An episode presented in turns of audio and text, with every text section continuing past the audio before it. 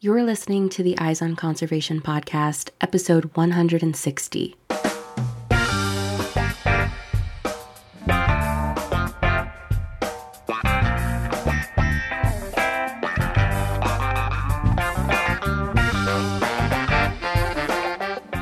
Welcome to the Eyes on Conservation podcast. I'm your host, Serena Simons, and I try to bring you engaging stories that meet at the intersection of social justice and the environment.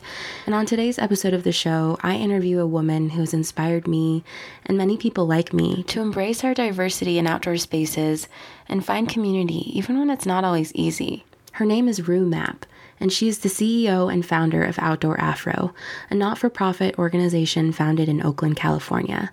They are at the forefront of celebrating and inspiring African American connections in nature, and Outdoor Afro represents a network across 30 states, challenging and changing representation in the outdoors and connecting thousands of people to outdoor experiences. I really hope you enjoy this episode of the show. Can you maybe just kind of introduce yourself and talk a bit about your background and kind of how you came to start the organization that we're going to be talking about, which is Outdoor Afro? Yeah, Outdoor Afro was born out of a lifetime of experiences connecting to nature with my family, with my community, being involved with different clubs and organizations over the years, and also a love of technology. I was born and raised in Oakland, California, and, being comfortable using computer technology at a young age was, something that we were just taking for granted pretty much as we're so close to Silicon Valley and influenced by tech culture. And then my family also had a ranch up in Northern California in Lake County where, I was able to just really, not only just, enjoy outdoor recreation, but to also understand the importance of getting away from urban centers and the impact that it had on other people. So we constantly convened people and entertained in that space. And it was really a wonderful incubation of community and nature that I was able to just make a part of my understanding of how to connect with the outdoors from a really young age. So as I grew up, I wanted to continue to pursue outdoor activities, and I found that the further out I got, I was usually the only African American and only African American female. And that, put me in a lot of different awkward situations, quite frankly. And I had to challenge people's assumptions about, my interests and abilities all the time. And it wasn't until 2009 when I was thinking about going to grad school that I had this aha moment when a mentor asked me a really important question. She said, she's like, if time and money were not an issue, what would you be doing? And I just opened my mouth and my life fell out. I said, I'd probably start a website to reconnect African Americans to the outdoors, because I knew we had a connection, but it wasn't a connection that we were seeing in everyday representation. Mm-hmm. So starting with our blog, it was just a social media conversation when social media was really new and young and not everybody was on it. And there was a lot of concern in the environmental fields that being in front of a screen is going to be would compete with people actually going outside. And I think that part of that is true. But what we were talking about with Outdoor Afro on social media was not about, replacing the screen with nature, but using the screen as an embedded representation, an invitation to get outside by showing and showcasing Black people all over the country, mm-hmm. doing all kinds of things in nature. So that evolved to where we are today, where we're no longer just a blog. We are a national not-for-profit organization with about 80 people who we've trained to help connect people in their communities to the outdoors. And our network has got about 34,000 people in it, and we're in about 30 states. So from that conversation, from that moment of revelation, we've evolved into you know, what I do full time professionally, but also a movement in its own right. And it's just been really great to see how the conversation has continued to expand and reach more and more people through, you know, many, many other affinity organizations like Outdoor Afro. Mm-hmm. Yeah, I think that the social media thing is so huge because so many people, especially young people, are using it these days. And mm-hmm. something that I wish that I had when I was growing up, you know, as a biracial, half Black woman, like I never saw representation of Black women in the outdoors, Black women doing all these things that I was interested in. You know, I've always been interested in the outdoors, but I never had people to look up to or people that looked like me that were doing the things that I wanted to do. And, you know, if I had social media growing up, you know, when I was a kid, I think that would be so huge just to see, you know, other Black folks, other Black women doing all of these things and being represented in these spaces. And, I just think that is so amazing and important. And you didn't want to replace the screen and just kind of advocate to get away from social media, but you used it as a tool, and I think it's really evolved that way. Yeah. And it's so amazing.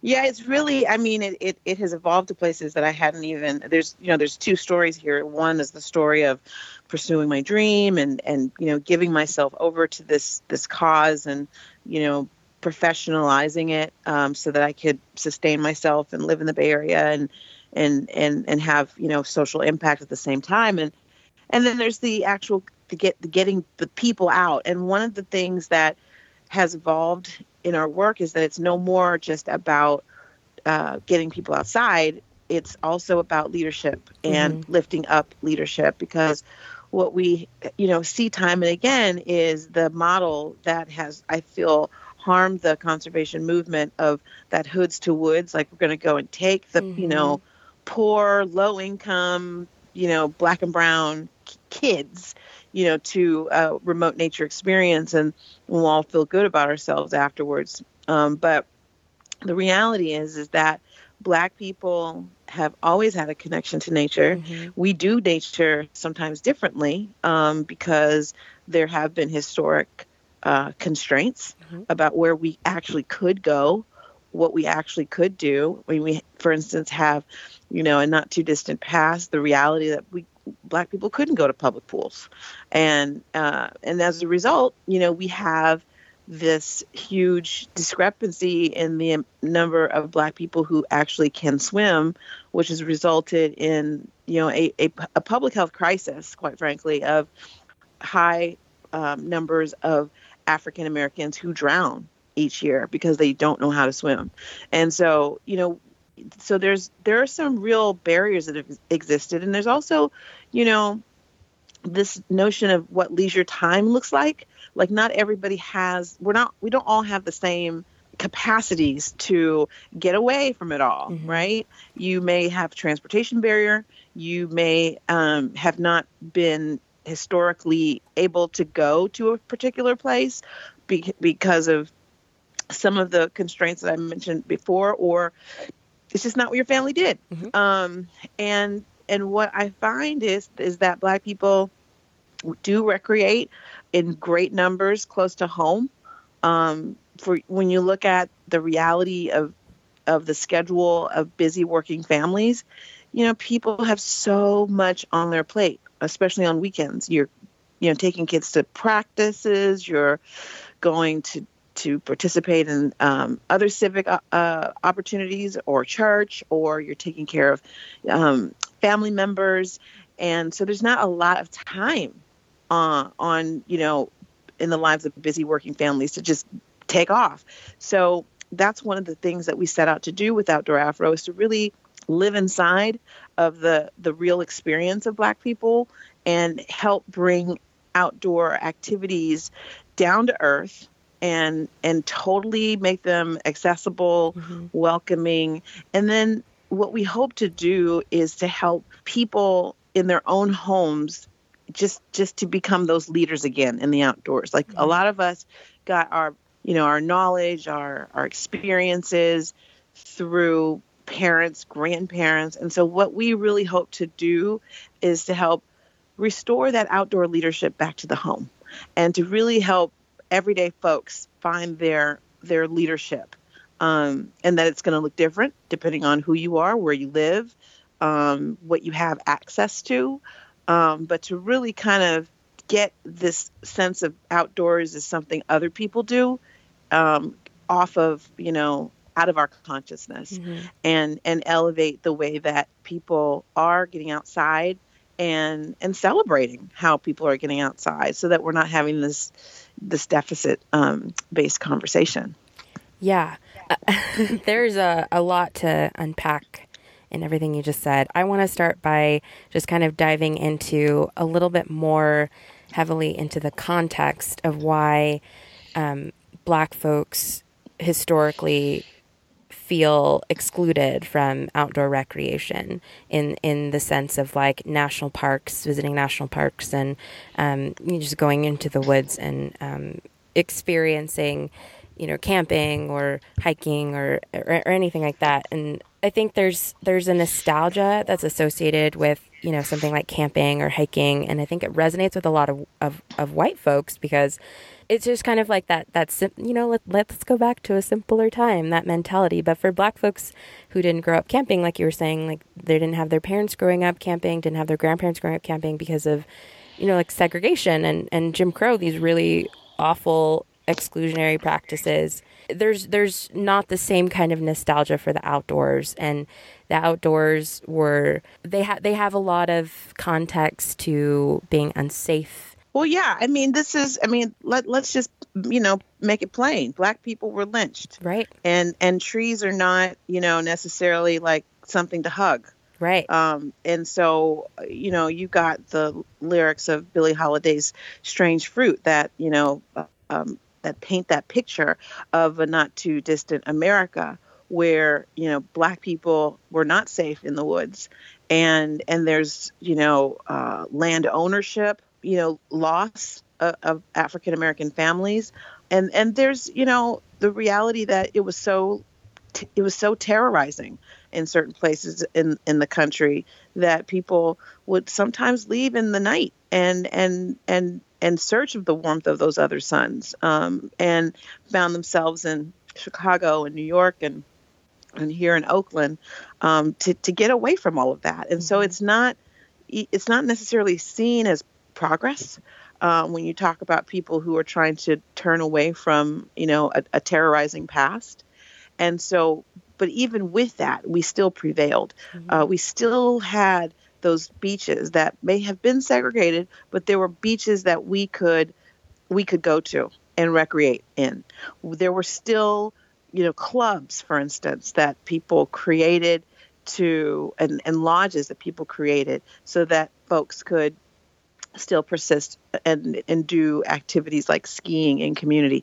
There have been historic camps that have been going on for ages. So even though we didn't have necessarily the public welcoming in those places in nature, we still persisted. And I think that overcoming testimony is something I want to, also lift up at the same time, recognizing that there is much healing and atonement that has to occur for us to have our fullest sense of citizenship in this country, mm-hmm. that embraces our outdoors all over. Yeah, absolutely. And I mean, as much as I want to say things have changed, I live in the Sierra Nevada, which is a pretty white area. And I was working in Joshua Tree National Park, and that surrounding community is also a pretty white, scary area. So, now that I'm up here in the Sierra Nevada, I don't feel as unsafe. But it's definitely, anytime I go hiking, I'm the only Black person on the trail. Anytime I go, swim in the lake, I'm the only Black person swimming in the lake. And I don't necessarily feel unsafe because of the color of my skin, but I do feel, people looking at me funny or just not expecting to see somebody like me doing these things. So I think there's still, you know, as you talk about, like the whole point of Outdoor Afro is to make outdoor spaces more welcoming and create more leadership and just make that in just the public consciousness that, yes, Black people belong in natural and do recreate and belong in natural spaces and do hike and do ski and do all of these things, and that they should feel welcome doing that. Well, I think one of the reasons why, you know, our work has been effective is that we recognize that Black people like to be in community. And so we don't deny ourselves that in nature. So for instance, you know, you can be doing that hike, you know, as part of the Outdoor Afro community with, you know, maybe 10 or 15 or 20 other people. And when people are able to go out with others, they, it restores a sense of confidence that, okay, I can do this. I'm not the only one. I don't have to be the best at it.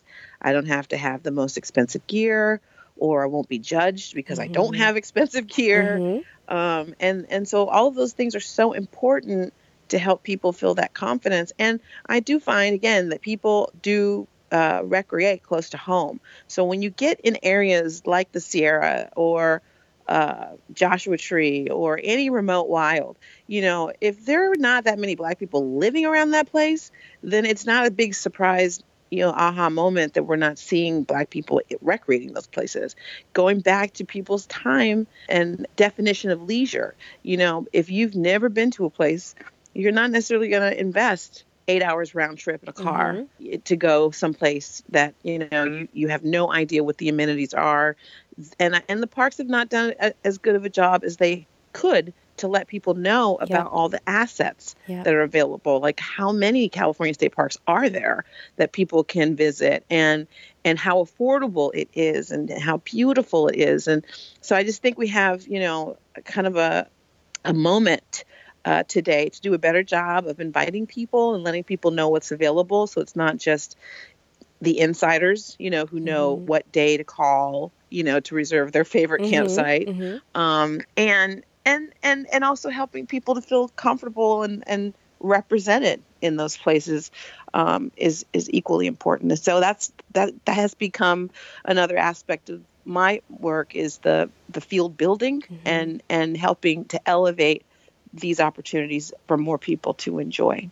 Yeah, absolutely. And something that I love about what you just said when you're talking about the Outdoor Afro leadership and finding community in people that are interested in being outside and not feeling judged for, say, like your gear, what you're talking about. Because to me, there's so much exclusivity that comes with, quote unquote, being outdoorsy, you know, like you have to have all of these outdoor gear, you know, like Patagonia, I call it Patagucci. Like, it's just like, it's so expensive to be outdoorsy in the traditional sense, which is like the white sense, you know, like how you see it being represented on social media and online everywhere.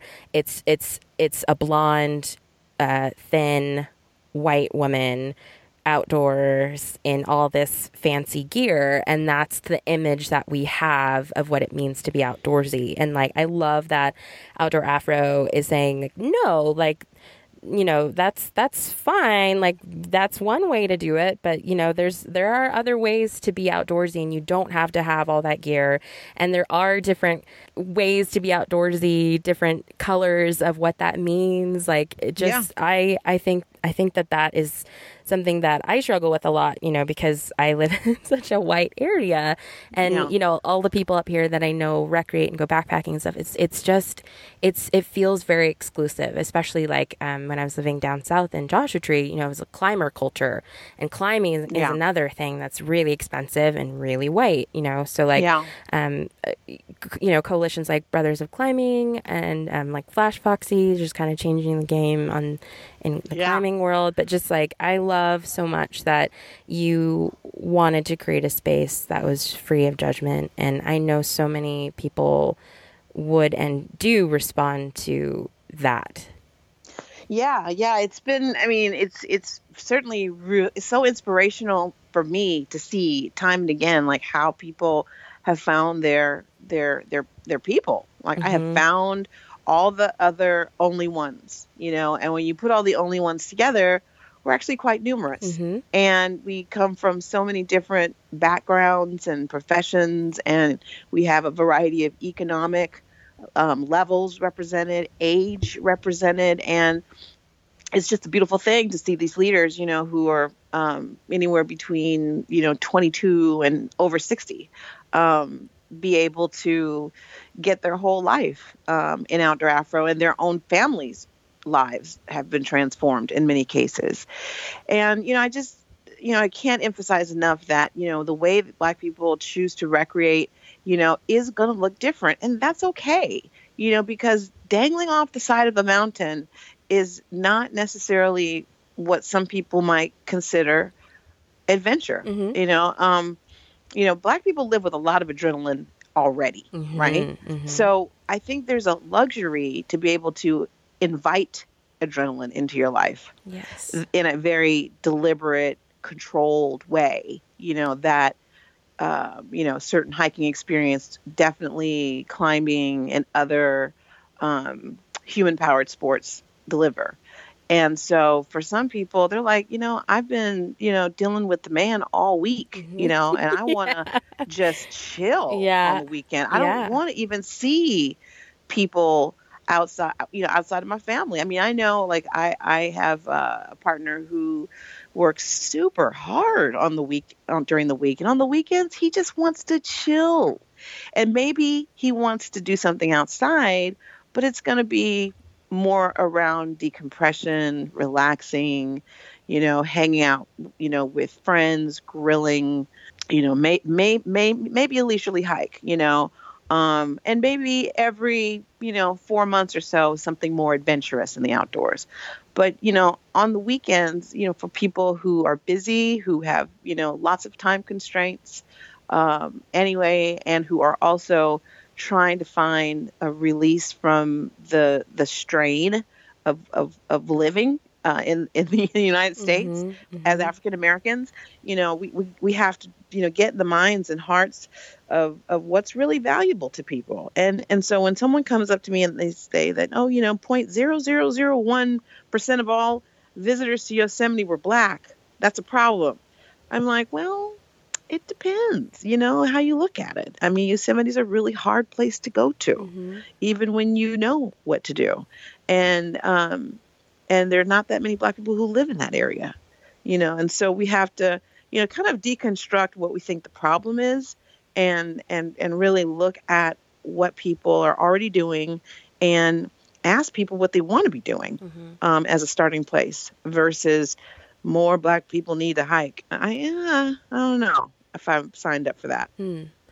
Yeah, I mean, basically doing anything while Black is like such a struggle. You know, going to the grocery store while Black, walking mm-hmm down the street while Black, you know, going to a coffee shop with your friend while Black, like mm-hmm, literally mm-hmm doing anything while Black. Yep. It's that pressure that's on Black folks constantly, that fight or flight, like, am I going to get arrested? Is something bad going to happen to me? Am I going to get home safe? Is my kid going to get home safe?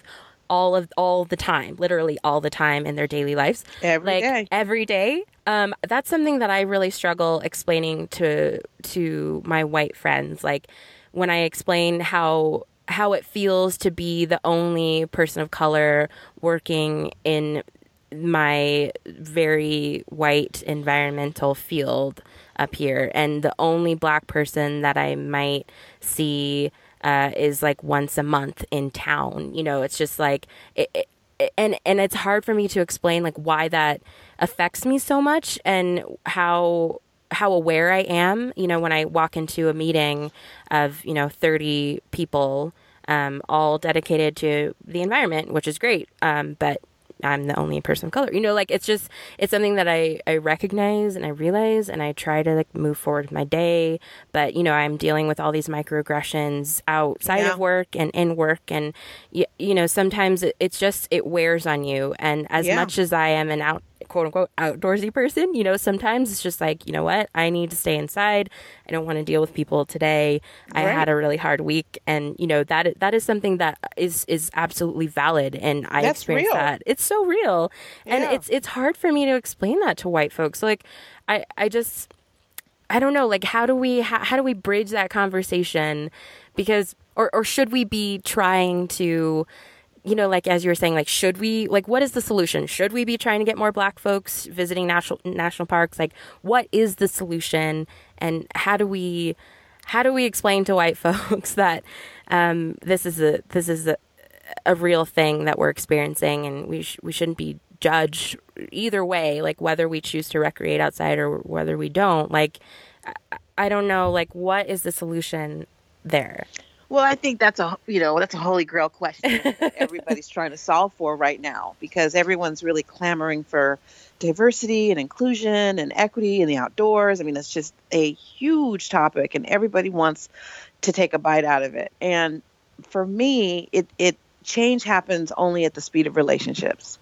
And we're not going to be able to deliver, you know, the 1, 2, 3 step solution to solve it in the absence of having relationships with people. And I think that's the thing we've been able to do with Outdoor Afro over the years, is to build a relationship that where people trust us. Mm. They know that when they get outside with us, what it's going to be. You know, we've got, you know, thousands and thousands of people who recreated with us. And that investment in getting to know people, and to have leaders who are leading in their own towns and say, you know what, come with me to Yosemite.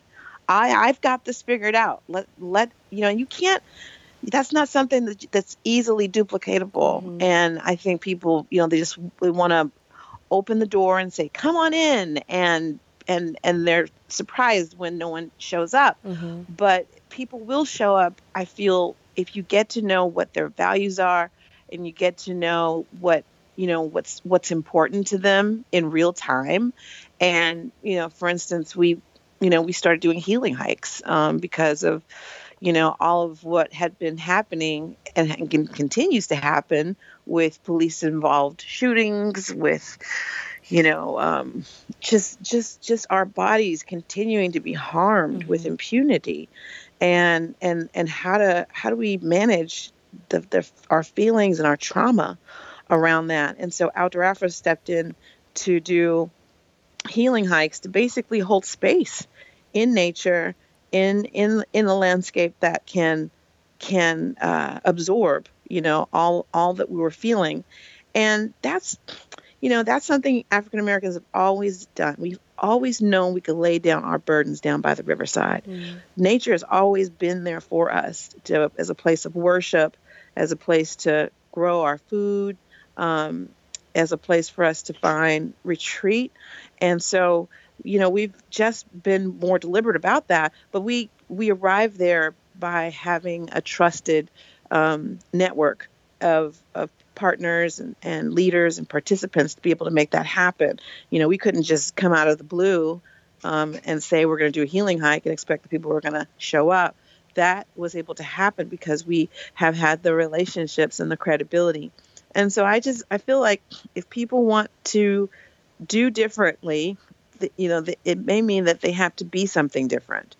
You know, because Outdoor Afro has never had a diversity problem, and it's certainly not ours to solve for others. Because you know, I feel like if people really want to have what they say they want to have, then they would do different mm-hmm. things, and mm-hmm. some of those things require radical change mm-hmm. And rigorous honesty.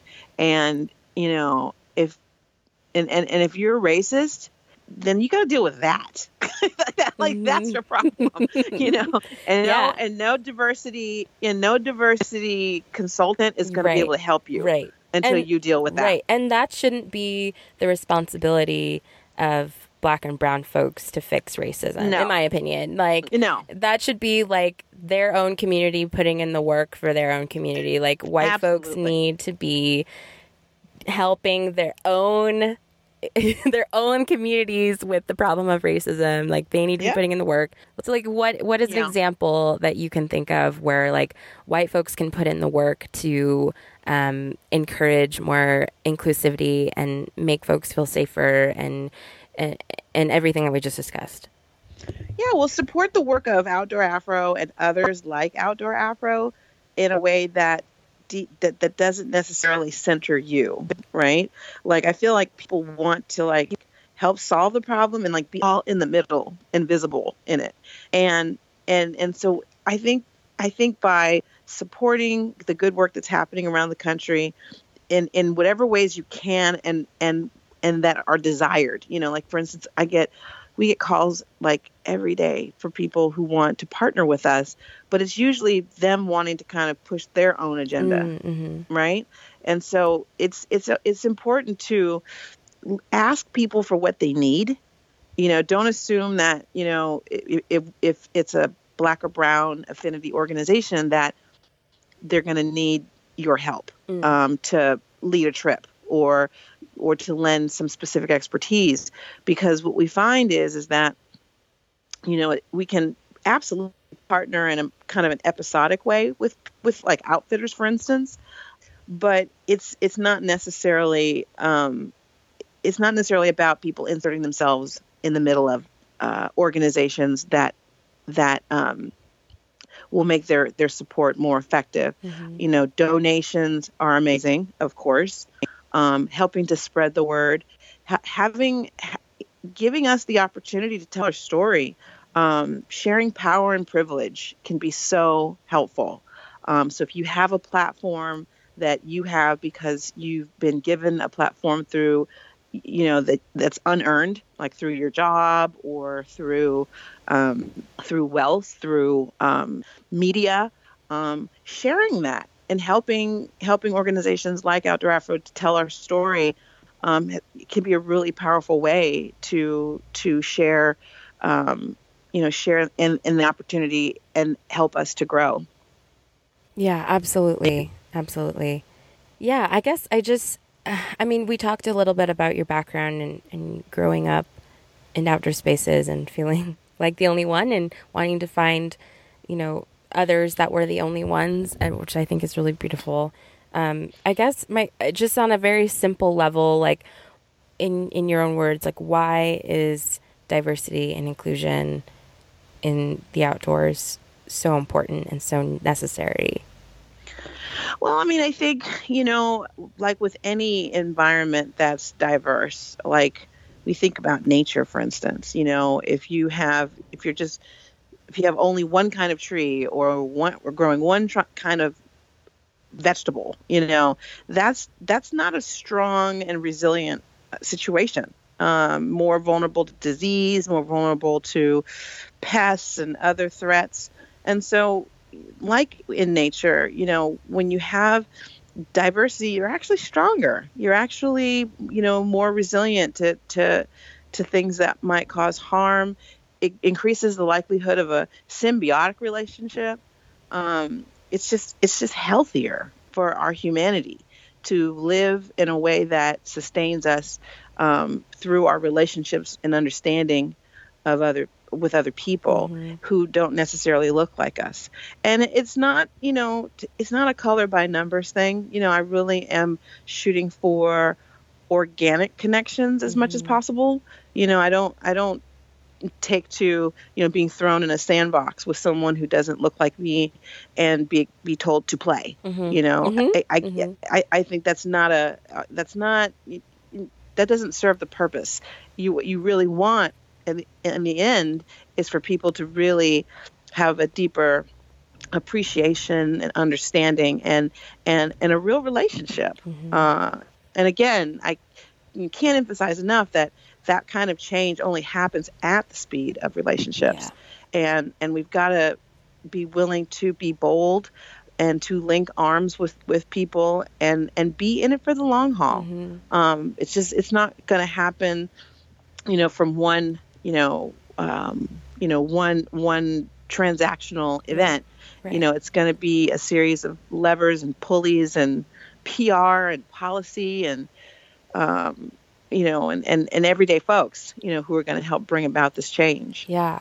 And I just think I want to see more Black folks in the outdoor. I mean, on like a really selfish level, like I want to see more Black people out in the outdoors. Like I want to see more people that look like me in the outdoors. But like, it's a lot to ask for Black, you know what I mean? Like if you just having a Black body and putting your body in these spaces is, it's kind of like a political statement. It's been so ingrained that Black people don't belong in these spaces so I guess that's my problem with like the way a lot of like organizations like national parks and, you know, just trying to get those numbers in. It's like you're trying to encourage Black folks and brown folks to come to your park because, you know, you have a huge diversity problem. And when you're asking that, though, you're not like facilitating that relationship. Like you were saying, like with Outdoor Afro, you're building relationships. You're trying to make people feel comfortable. Like I can help you. I can, you know, like hold your hand through this process and make you feel welcome so that you can do that to the next person, to the next person, to the next person, and like create that whole chain of leadership. That's right. Just like, I just feel like there's so many organizations that I see that are just like, yeah, like, you know, like we need the nut, you know what I mean? It's just, it's hard. It's hard. It's a hard thing to ask. It's a hard thing to expect. And it's a hard thing to expect to happen quickly, like you were saying, like at the speed of relationships. So like, what is something that organizations like the National Park Service or other big government or nonprofit agencies, like what is something that they're not doing that they should be doing to be building those relationships and gaining that the trust of the Black community? They have to show up where we are, you know. You know who's getting it right? Coca-Cola's getting it right. McDonald's is getting it right. You know, like I grew up, you know, watching Black shows, and there were Black commercials with those brands, you know, peddling their wares to right where they knew we were going to be, whether it be watching Soul Train on a Saturday morning or, you know, the Cosby Show, you know. So, you know, we have to go to where people are. And I think that nature and the outdoors has a PR problem. A lot of the people who are in positions of leadership, they're not business people necessarily. They're not marketing people necessarily. Mm-hmm. And they're more inclined to be education focused folks, you know, people who know interpretation, they know about wildlife, you know, and forest management, but they're not necessarily people who, you know, are able to, who are outside of that field doing other things. And I think that's the thing that helped us. My background professionally was, you know, I worked at Morgan Stanley as an analyst. Then I opened a game store with my my ex-husband. And so I had a lot of experience with being in business. And so I feel like, you know, the environmental field needs to think about its business and take a page from the companies and organizations that are getting it right. Disneyland is getting it right. Cruise ships are getting it right. And when you talk about those types of experiences, money's not an issue. There's tons of people in those experiences who are spending top dollar to go and be a part of those experiences on their leisure time. Why? Because, you know, cruise ships and you know, the whole, you know, Disney platform, they do a pretty good job of keeping their brands in front of people exactly at the places where people are and are committed to doing it over time. You know, we may not think that those are great brands or great experiences personally. Your listeners might not, you know, but they don't have a diversity problem either. Mm-hmm.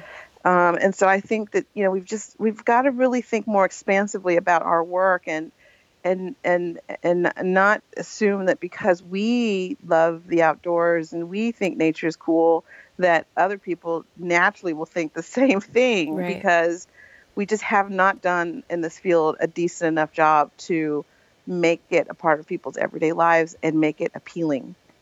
Being socially conscious is like trendy now, you know? Yeah. And so I guess I guess like having those inclusive commercials or whatever is better than nothing. But I'm also a little bit suspicious, you know, like when I see something that a certain kind of outdoorsy type brand is putting out, like a new campaign that they're putting out, and it features, you know, like if it features women or it features minorities, you know, I'm just like, well, are you only doing that because you understand that, you know, you've been excluding a huge part of your market for a very long time and people are calling you out on it? Or is it because you actually want to, you know, like, are you actually doing it because you want to be inclusive and want more people to wear your merchandise? Like I guess I'm really suspicious of that. Like, I just want more companies, or I guess to see more like authentically that relationship being done, you know, like you're talking about showing up, like, I want more of those organizations. And, you know, like, I just want them to show up. I want them to prove that they're not just in it for the campaign, for the hashtag, for the marketing, for the promo. Like, I want them to actually put in the work, like, and invite people that are like you, like yourself, like being advocates for Outdoor Afro and being advocates for Black folks. And it's just like, I don't know what the solution is. Well, I'll tell you a few things on that front. I think, you know, your question about authenticity, you know, when you see the representation, is it coming from a, you know, a solid place or not? I think it's absolutely coming from a market-driven motivation. I mean, they're in the business to sell stuff. Okay, that's just the way what it is.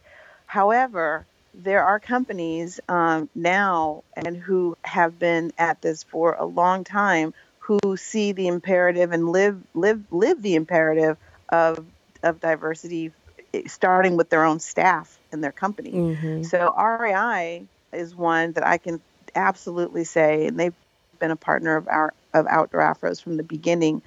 They have absolutely made internal commitments. They hired a chief of diversity and inclusion who has done some pretty pioneering stuff on the inside of the organization, in addition to supporting organizations like mine, and have helped give us a platform to make our work more visible and open the door for us to have other partners as well in the outdoor retail space.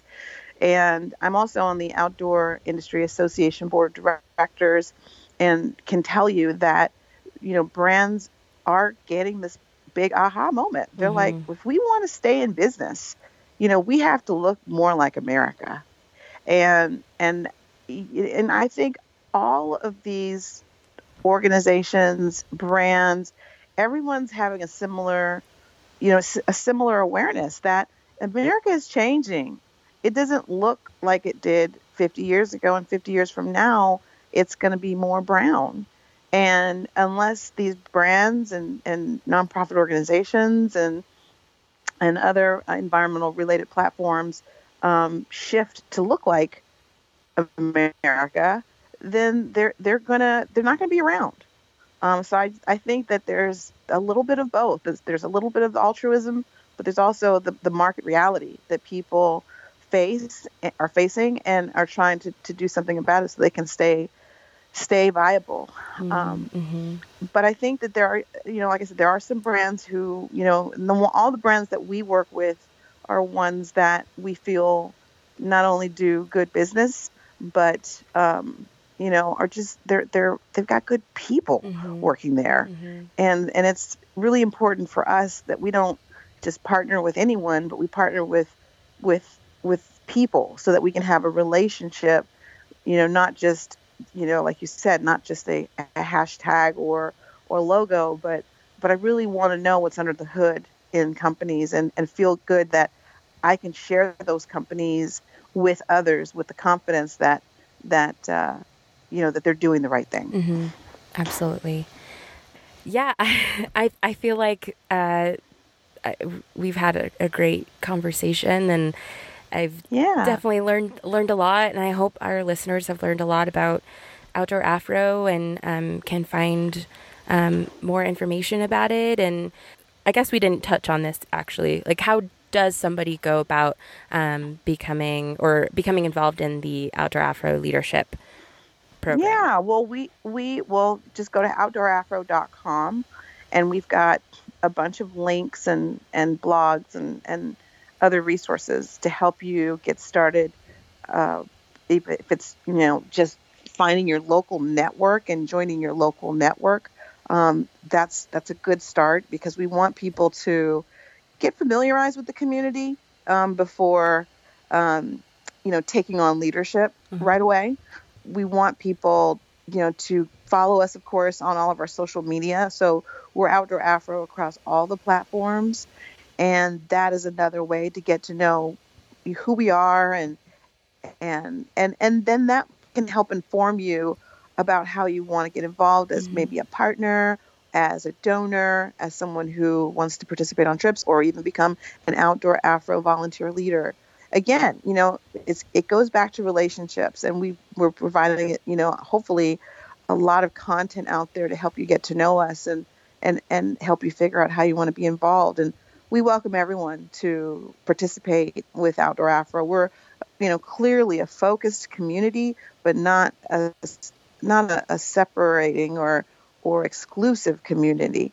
You know, I love to say that you don't have to have an Afro to be part of Outdoor Afro. You know, because this work at the end of the day is a love story, and the vibe is always great with Outdoor Afro, and we want you to join us.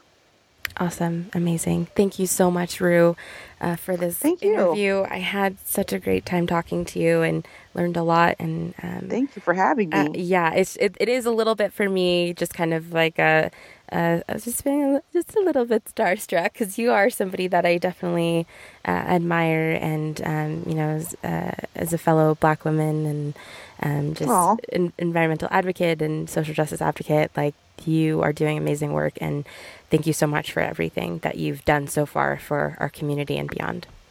Well, thank you. It's truly my pleasure, and I hope we can find a way to stay in touch. Absolutely.